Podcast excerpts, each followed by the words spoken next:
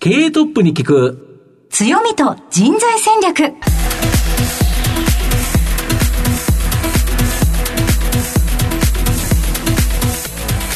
毎度相場の福の神こと藤本信之です。アシスタントの飯村美希です。経営トップに聞く強みと人材戦略この番組は相場の福の神こと財産ネット企業調査部長の藤本信之さんが注目企業の経営トップや人材戦略を担うキーパーソンをゲストに迎えてお送りします。企業を作るのはもうそこで働く人という形なんですがゲストにはですね毎回事業戦略上独特のですね強みとその強みを生かすための人材戦略これをお聞かせいただくという形になります。はい今日も楽しみですね。そうですねこの後早速トップの登場です。この番組は JAC リクルートメントの提供でお送りします。経営トップに聞く強みと人材戦略。経営トップに聞く強みと人材戦略。本日のゲストをご紹介します。東証一部上場証券コード6184鎌倉新書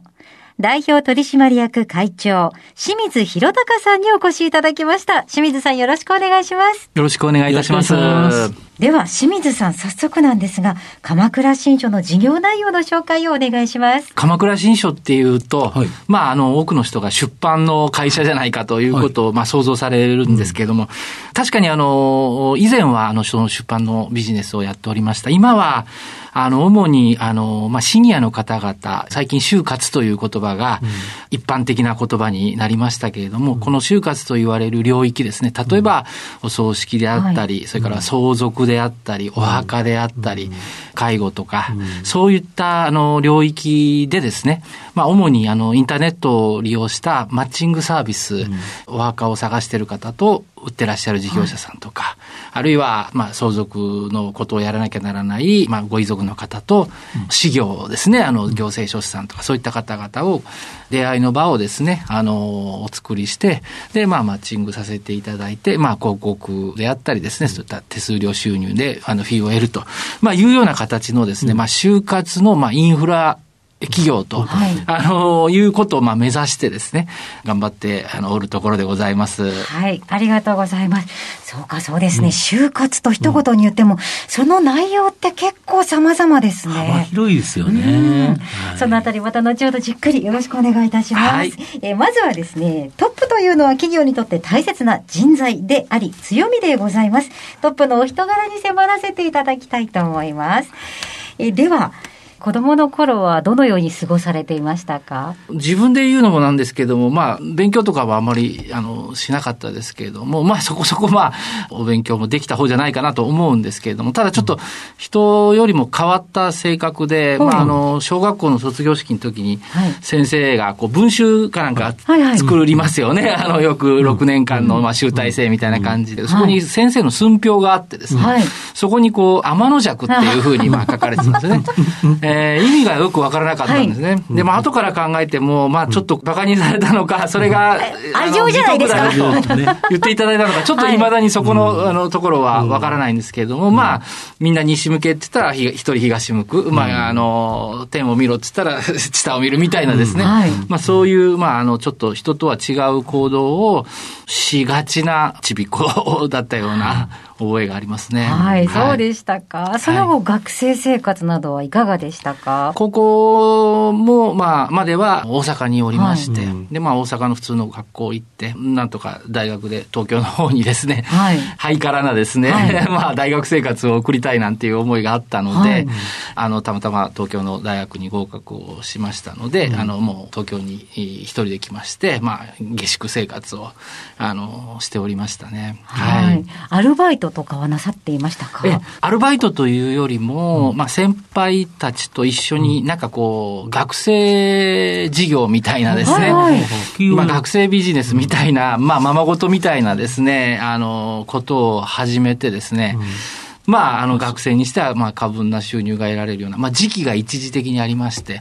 で、まあ、あの、一旦サラリーマンになったというような経緯がありました。そうでしたか。はい、まあ、はい、でも、自分でも起業してみようっていう思いが学生時代に生まれたりもしてたんですか？うん、まあ、あの、その頃は、まあ、周りの、まあ、雰囲気というかですね、はい、私がこう、先頭立ってというか、まあ、先輩たちが、まあ、そんな、こういうことやろう、ああいうことやろうっていうようなことで、うん、私はどちらかというと、まあ、まあ、下っ端で参画をしておったというような、まあ、感じだったので、うん、オーナーになってですね、あの、事業を立ち上げると、その時は全く夢にも思ってなかったですね。そうでしたか。はい。では、じゃあ、現在の鎌倉新書の企業トップに至るまでの経緯を少しお話しいただけますか？えー、そうですね。あの、まあ、えっ、ー、と、学生の時にそんな時期もあったんですけれども、まあ、あの、やっぱりサラリーマンで行こうと、うんうん、慌てて4年間でなんとか卒業して、サラリーマンとしてですね、まあ、あの、働いておって、4年弱経ったところで、まあ、たまたま父親が、あの、この鎌倉新書という会社を、まあ、作っておりまして、はい、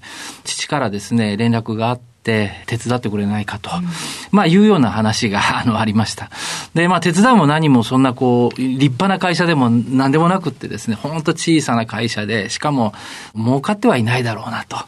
うん、えー、まあ貧乏してるんだろうなぐらいの感じしか持ってなかった上に、まあどんなビジネスかっていうのは、まあ詳しくはわからなくって、うんまあ、とはいえ、あの、長男でしたし、いろんなことを考えてですね、うん、まあ、じゃあ半年ぐらいしたら会社辞めて、あの、お手伝いしましょうと、うん、まあ、いうふうに考えて、うん、1990年ぐらいですかね、その頃に、あの、まあ、鎌倉新書にあの入社をしました。はい。そんな経緯ですね。はい、その入ってからはいかがでしたか？詳しくは知らなかったんですけれども、まあ、あの、予想以上に置かれた環境っていうのは厳しい状況でですね、まあ、あの、完全なもう債務超過の、まあ、会社で、まあ、明日潰れても、まあ、おかしくはないという状況でですね、まあ、あの、給料日いつだった？ら25日だって言うんですけど、25日に、まあ、給料がもらえたことがないと。えー、で、なんでくれないんだっつったら、い。や、ね、月末超えないと、えー、まだ給料払えないんだと。月末超えてお金が余ってたら、ね、お前に給料あげようみたいなですね。まあ、そんな状況の、まあ、あの、最初の頃はですね、あの、そういう状況に、まあ、陥った、あの、時期に、まあ、巻き込まれたっていうことですね。だから、当初はかなり、あの、恨んでましたね。でももう、その状態から上場まで行くわけですよね。これすごいですよね。はい。そのターニングポイントって何かあったんですか？振り返ってみると、良かったのは、やっぱりそういう状況だったので、うん、昨日までやってたビジネスを、うん、まあ今日も続けたらもうアウトだということは、これもう明々白々でしたので、何か新たなチャレンジを、まあ、せざるを得なかったっていうことですね。もともと出版といっても、その、まあ、仏教書みたいなですね、真面目な、こう、仏教書みたいなものを作る地味な出版をやっておったんですけれども、これをまあ、続けていたのでは、もう間違いなく倒産するなと。なんで、新しい、こう、チャレンジをして、何かこう、新しい、こう、活路を見出さなければならないと、まあ、いうようなことを、こう、ずっとこう、毎日考えておったという感じでしたね。はい。それがやっぱりインターネットだったということですか？あの、それインターネットではなくて、あの、そこはあの、まあ、仏教ということで、お寺さんなんかに行って、ご住職にあったりするもんですから、そこに行って見てると、まあ、お寺でお葬式をやっておったり、それからお墓をね、分譲しておったりして、それ見て、あ、こんな産業あるんだということで、まあ、ちょっとあの、葬儀産業だとか、あの、お墓の産業のことをまあ調べてみましたら、あの、すごいニッチな世界なんですけれども、まあ、人はまあ、たくさん亡くなりわけで、それから一人、まあ、100万円とかですね、まあ、結構高額な支出が伴う、まあ、最後の消費のマーケットでですね、まあ、それをまああの調べてみると、やはりもう2兆円ぐらいの、まあ、個人消費のビジネスとしては、まあ、かなり、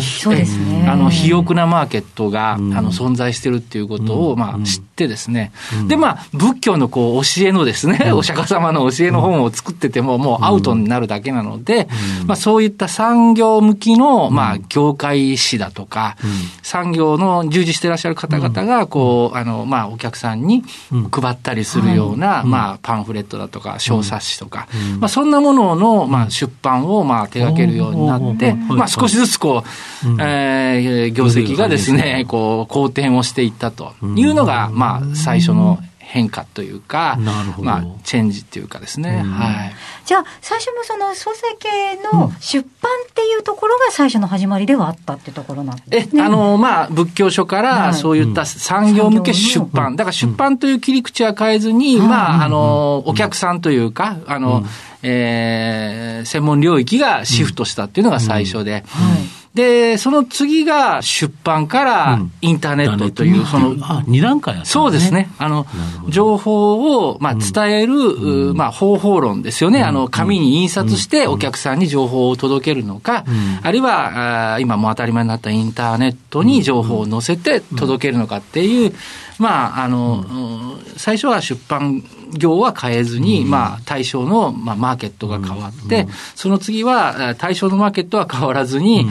情報の伝達する媒体っていうんですかね、えーが、あー紙の印刷物からインターネットの方にシフトしていったというような、そういう流れですね。はい。ありがとうございます。えー鎌倉新書の成り立ちに迫らせていただきました。えー皆さんにはどのように伝わりましたでしょうか。この後は組織の強みと人材戦略に迫ってまいります。経営トップに聞く。強みと人材戦略。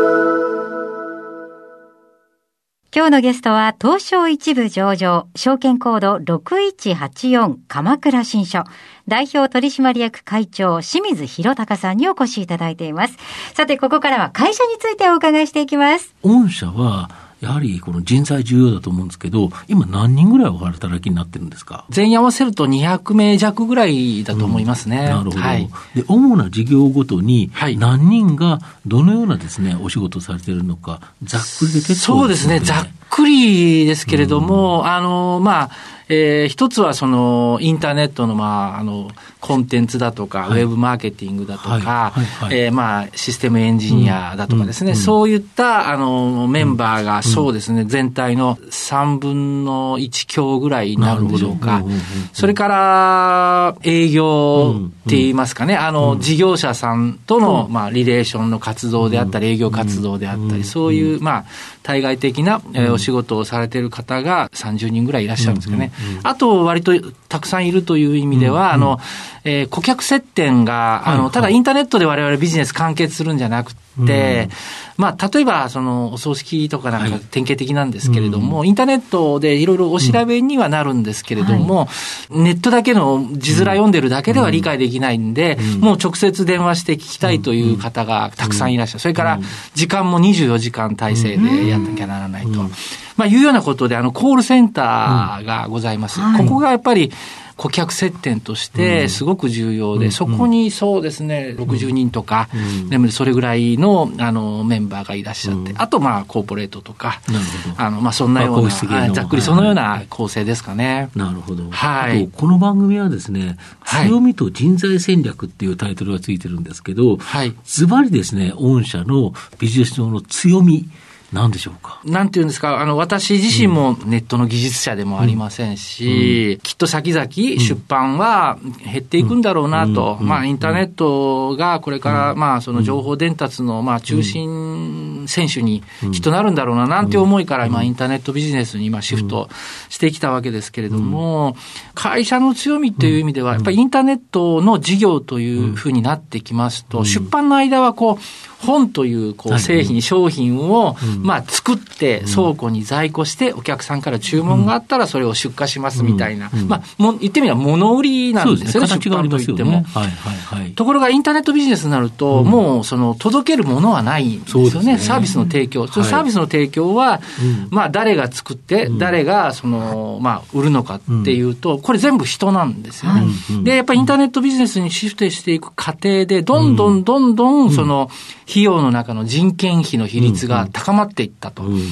で、その時にやっぱり思ったことは、費用の中でも圧倒的に人件費の比率が多いんだったら、会社がこれから発展しようと考えた時に何をやるべきかって言ったら、やっぱりいかにいい人材がうん。集まってきてくれるのかあるいは、集まってきてくれた、そういった、その質の高い人材が、ここで頑張ろう、この会社で頑張ろうと思っていただけるような、まあそういうモチベーションで働いていただけるような環境であったり、まあ風土であったり、あるいは待遇であったり、そういったものをもう整備し尽くすことが、まあイコール会社の発展で、やっぱりそのビジネスモデルはまあその次でいいんじゃないの？まあ極端に言うと、私が一生懸命ビジネスモデル考えないでも、そういう人が集まって、そういう人が頑張る会社さえ作れば、その人たちがビジネスモデルは考えたらいいんじゃないの。まあ極端な言い方をすると、まあそんなことを思って、やっぱりじゃあ、じゃあ、いい人が集まる会社にするにはどうしたらいいかと考えたときに、うん、まあ、やっぱりこれ上場をしてということが、こう、あってですね、その上場の方に、こ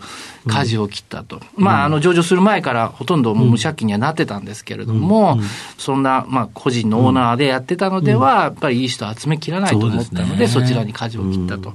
まあ、あの、いうところが、今のビジネスにつながり、まあ、小さいながらも、まあ、発展してきたことにつながっている。まあ、やっぱり人だと思うんですよね。ビジネスイコールも人だと思います。まあ、そのビジネスイコール人っていう形でですね、その強みっていうところをですね、まあ、生かしてですね、まあ、今後伸ばしていきたい分野であったり、ここを頑張っていきたい。こうなっていくんだ。という、なんかビジョンのようなものがございますそうですね。あの、まあ、当初は、その先ほども、申し上げた会社の経緯で、まあ、仏教の本やってました、うん、そういった関連のある産業に向けた本やってました、うん、それをインターネット化したら、まあ、上場ができました。えー、ところが今度、うん、まあ、上場して、こう、うん、お葬式のインターネットを使って、こう、まあ、ユーザーのお手伝いをさせていただくと、うん、まあ、今度その方からよく質問があって、あ、お葬式はお世話になりましたと、ところで、うちって、その、相続税の申告して、しなきゃならないんでしょうか、それとも、そんな貧乏なんで、うちなんかしなくていいんでしょうかとかですね。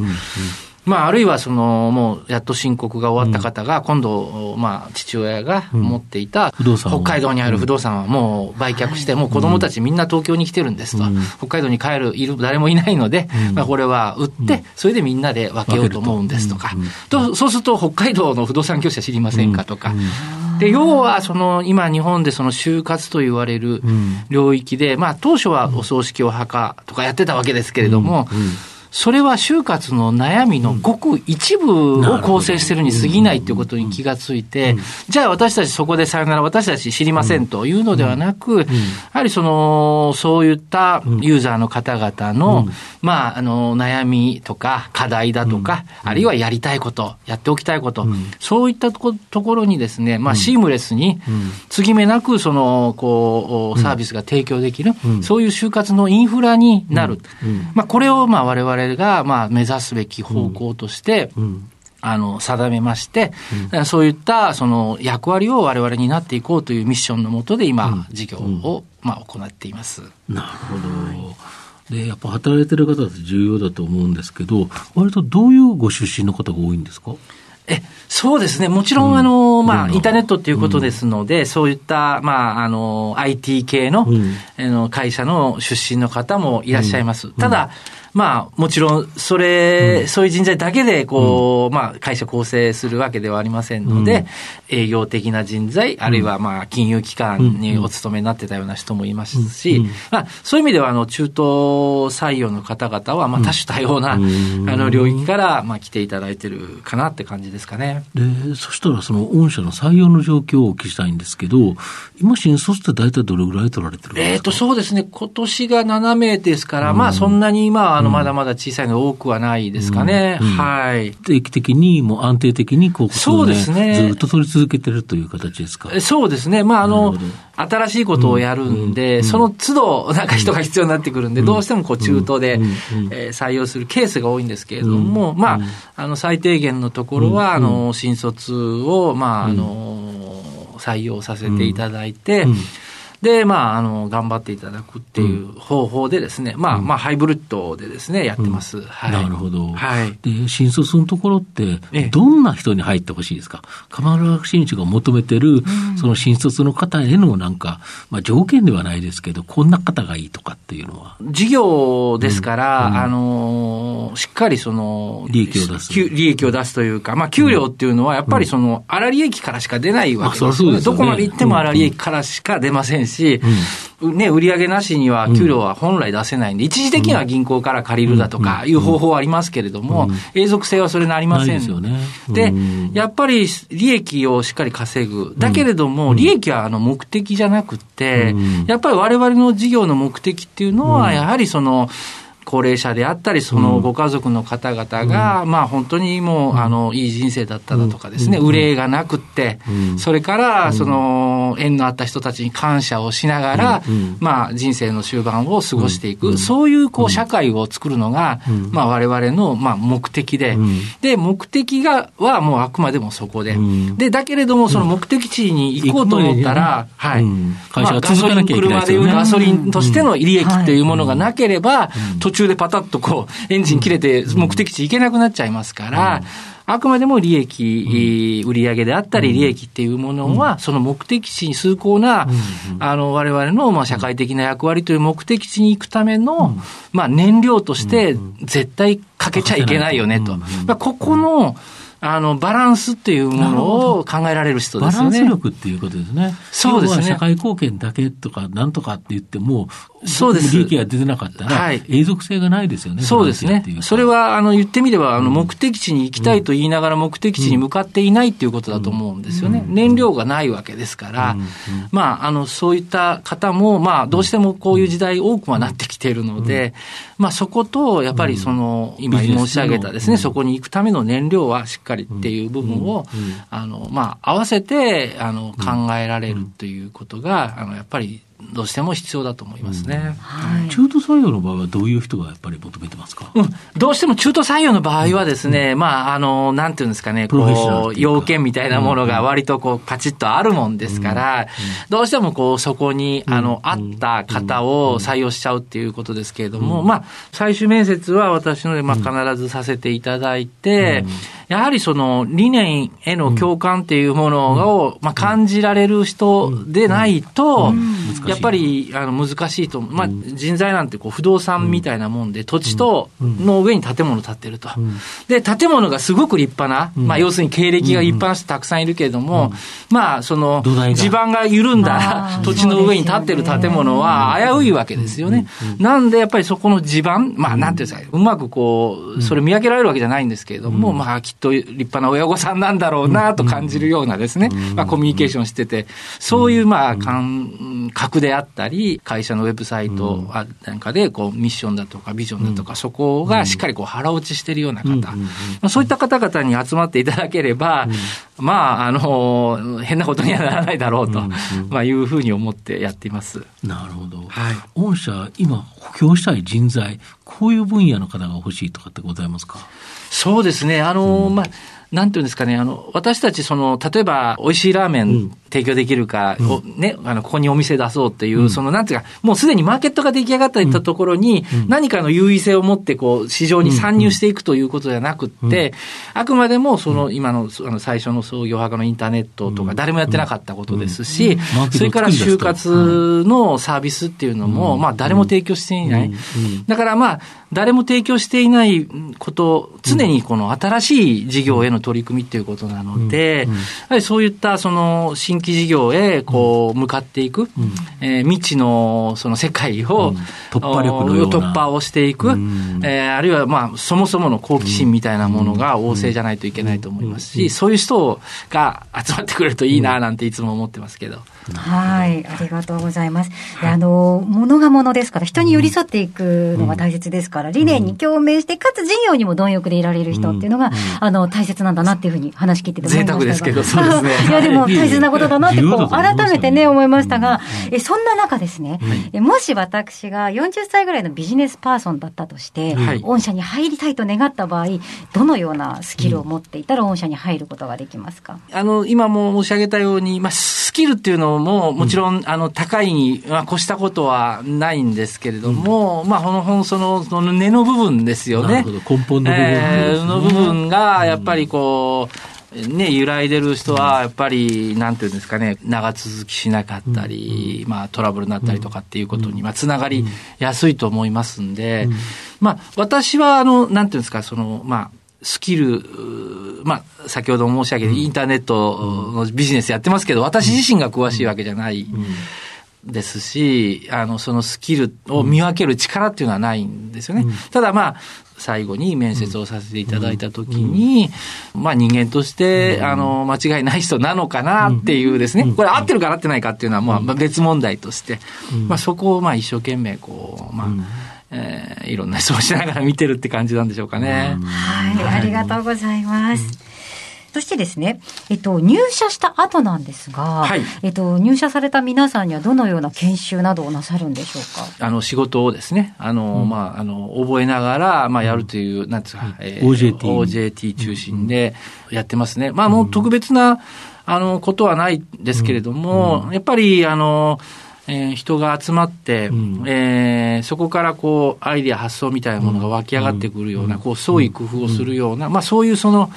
コミュニケーションをですね、まあ、しっかり取っていけるような、まあ、あの、形でですね、あの、まあ、部署なんかもですね、まあ、最初のうちは、こう、ちょこちょこ修行をしたりですね、まあ、そんなことをしながら、適切なコミュニケーションが取って、それが仕事に生かされるというような、えー、環境づくりをですね、あの、していくっていうのが、まあ、最初のうちは多いですかね。はい、ありがとうございます。さあ、じゃあ最後の質問伺いましょうか。うね、まあ、お昼という形でですね、はい、お昼ご飯ってパワーの源だと思うんですけど、はい、社長はお昼どんなものを食べてることが多いですか？あの、これがですね、あの、お恥ずかしいんですけれども、うん、もう、あの、お昼、あまり時間がないことが、はい、あの、多くてですね、まあ、ね。はい。うん、で、まあ、大体もうコンビニのですね、うん、あの、まあ、最近あの、ダイエットというかですね、はいはいはい、まあちょっとそこにも少し気を使っていまして、はい、サラダとかですか？あの基本的にもうコンビニで、今サラダも豪華なサラダあるんですよね。あのちょこっとしたサラダじゃなくて、もうなんかお弁当よりも高いぐらいのサラダですね。で、あれをこうまあむしゃむしゃ食って、もうそれでお昼終わりっていうケースが多いですね。まあ夜とかね、まあ今はあの、あの、こういった時期ですので、会食、あまりありませんけれども、まああの、普段ですと割と夜なんかは、こうどうしてもお酒飲んだり、えー、必要以上に食べてしまったりっていうことが、あの、続いたりするもんですから、まあ、朝昼ぐらいは軽めにということで、まあ、そんな感じで、あの、やってますね。なるほど。はい。はい。ありがとうございました。え今日のゲストは、東証一部上場、鎌倉新書、代表取締役会長、清水博隆さんにお越しいただきました。清水さん、ありがとうございました。はい、こちらこそ。ありがとうございました。ありがとうございました。経営トップに聞く強みと人材戦略それではここでお知らせです。東証一部上場 JAC リクルートメントは世界11カ国に展開するグローバルな人材紹介会社です。スペシャリストや管理職の人材紹介を通じて長年にわたり多くの企業の成長に貢献した実績を持ちます。